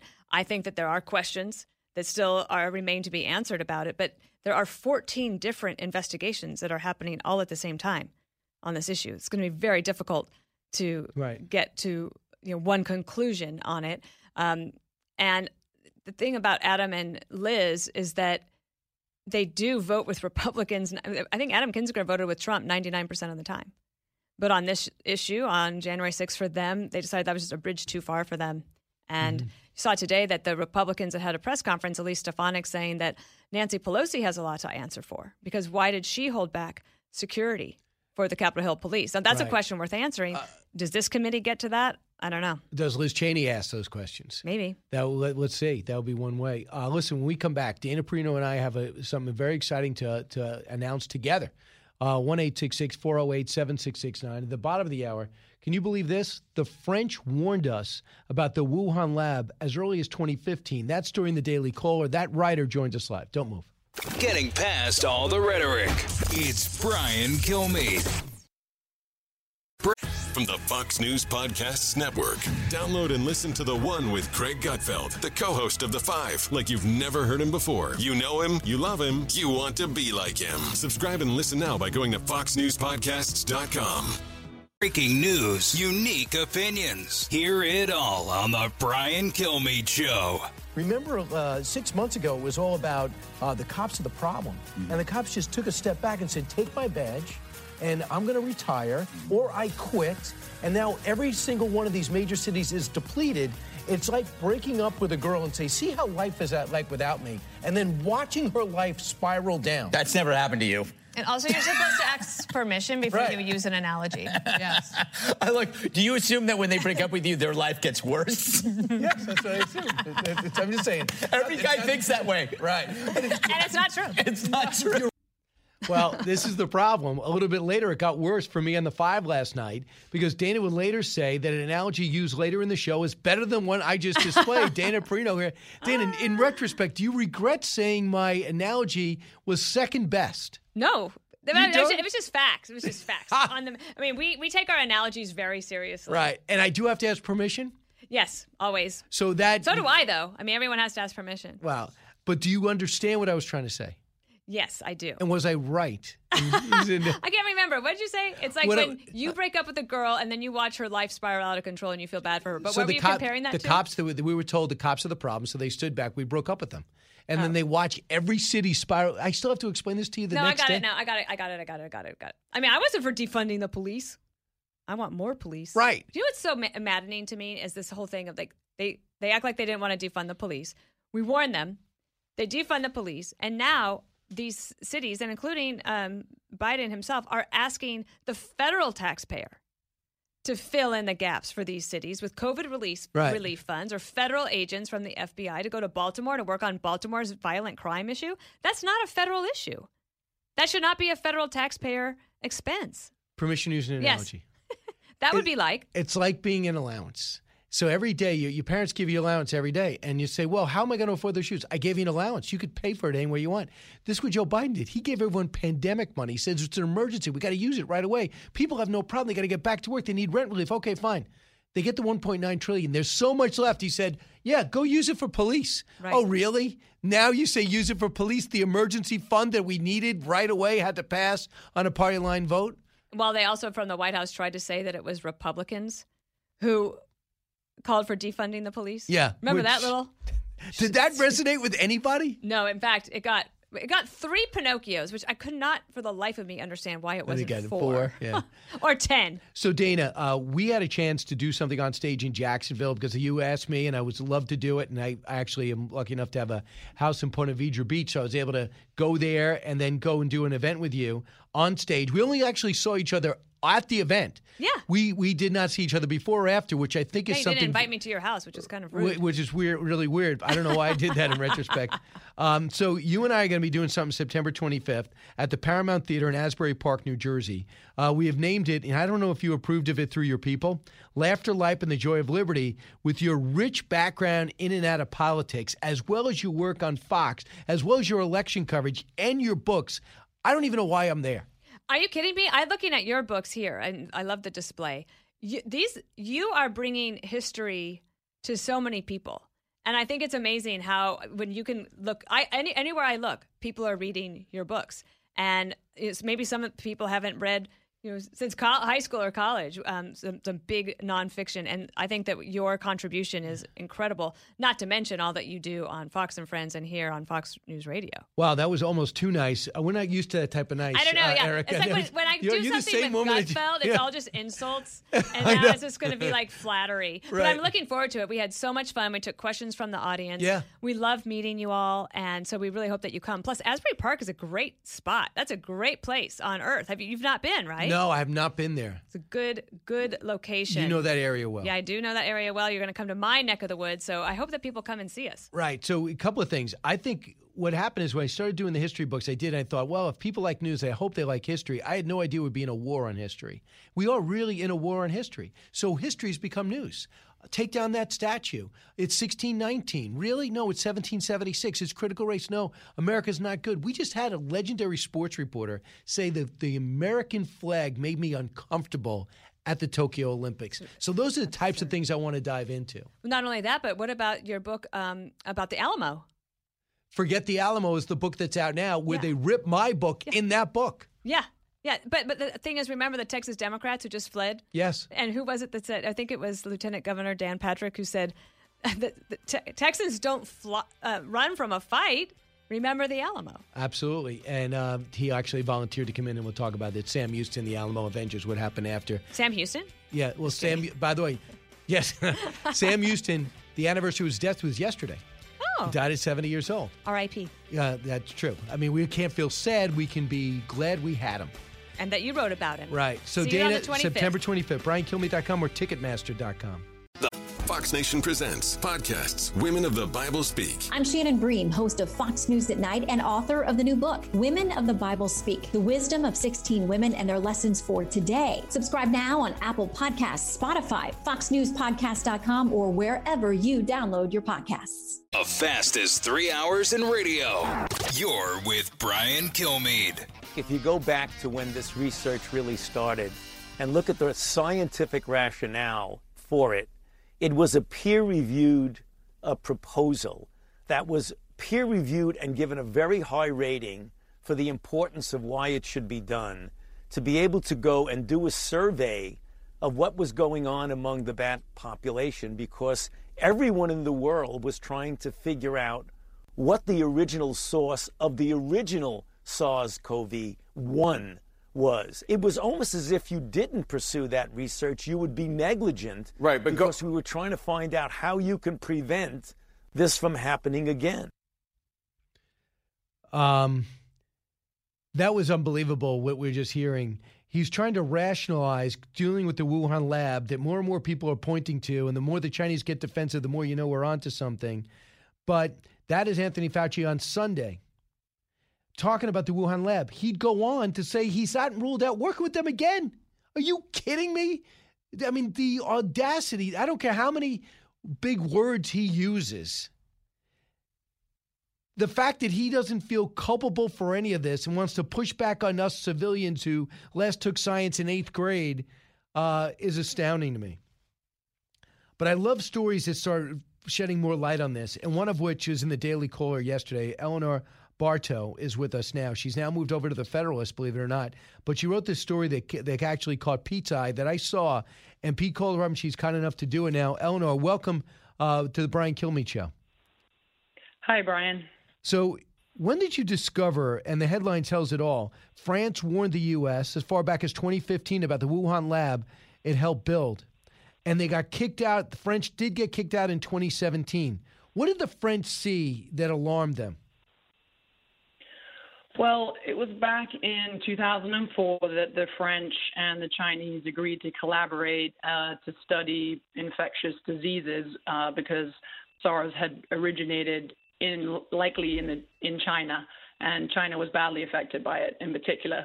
So the French president and Chinese president said, "Let's collaborate. We'll study these viruses." And the French uh, basically gave the Chinese the design to a the Wuhan Institute of Virology um, and helped train the technicians there, helped give them all kinds of technology. Um, there was concern before this plan went ahead among French officials in, in defense and security that perhaps we shouldn't share this information uh, with the Chinese.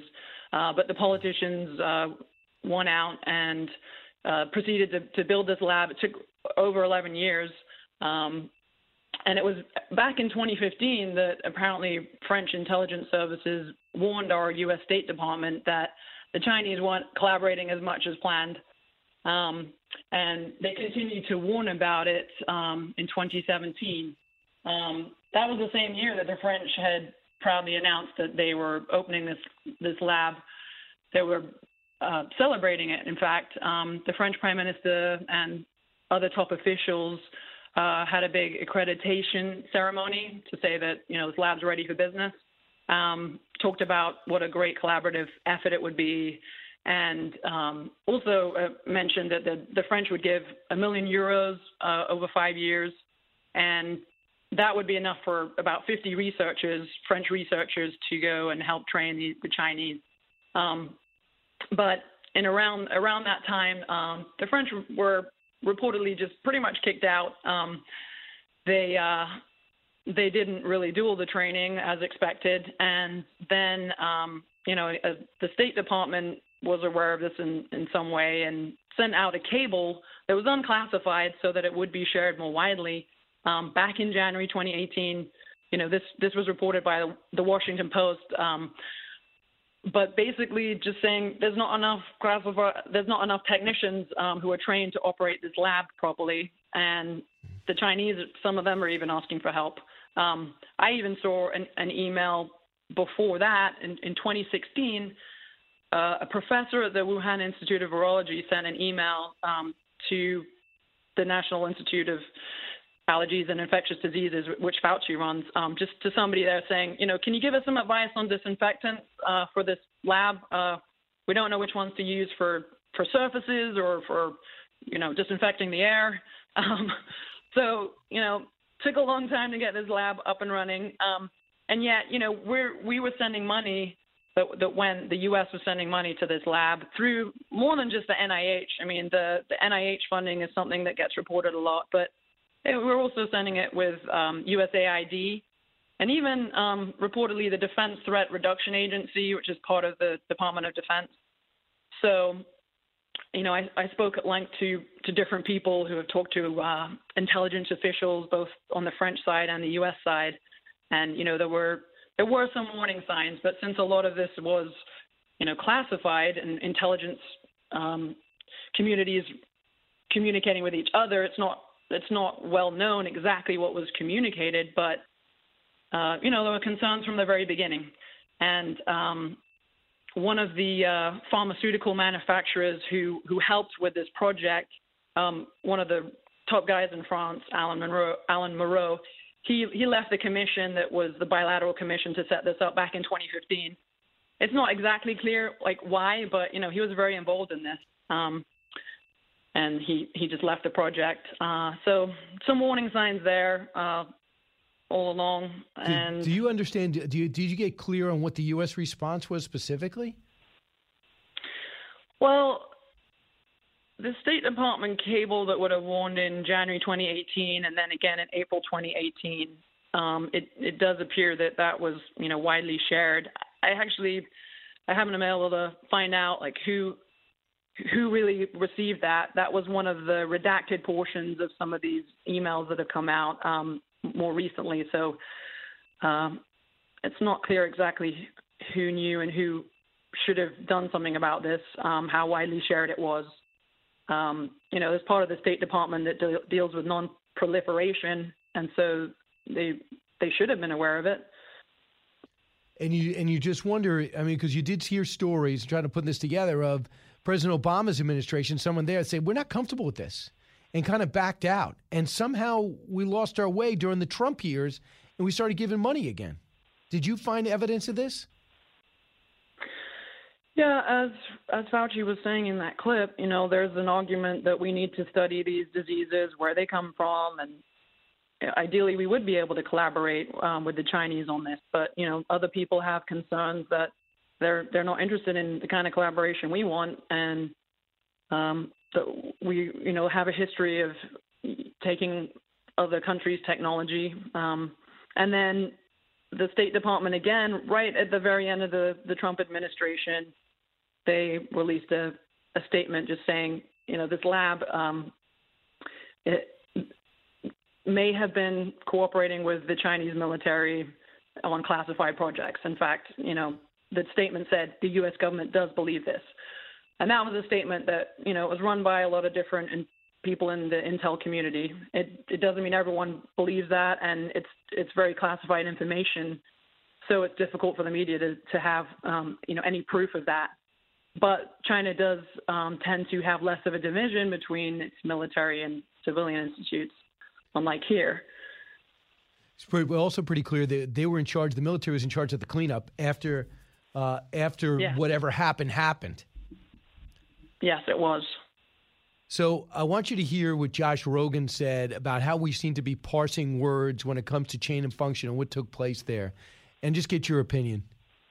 What's underlying this question is the fact that we don't know what the NIH was doing in all of these Wuhan labs. And a lot of people, including Rand Paul, quite rightly want to know what was Anthony Fauci's awareness of all of that and what did he think he was funding and is that exactly what he ended up funding and those efforts as published by the Wuhan Institute of Virology took back coronaviruses and modified them in a way that made them more infectious to humans. Now, for any common sense definition, and when when a, a normal person hears that, they think, "Oh, well, they gained function, so how can that not be gain of function?" And what Fauci did was he pointed to a specific definition that was written into the rules uh, that says, "Well, it, it's very it has to be transmissible and virulent, and you have to know that it."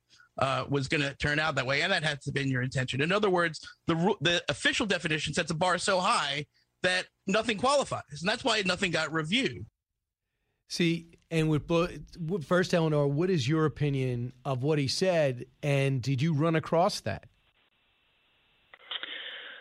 Uh, yeah, this is a complex uh, debate because it does really fall on what the definition of gain of function is. And yes, the federal government has its specific definition, and that's when, if if it is highly transmissible or deadly, a, a virus, um, any research on that virus does need to get reviewed by a, a panel. So I have heard several scientists say that this definition is is too narrow, and where I think it gets complicated is, you know, if you're studying a virus and manipulating it any way, it, it is possible that you're changing it in some way that it could become more transmissible or deadly. You- don't know. You're not trying to make it that. Uh, that's not your goal. Your the goal is specifically to see how does it mutate, and then maybe we can come up with a, a vaccine or an antiviral.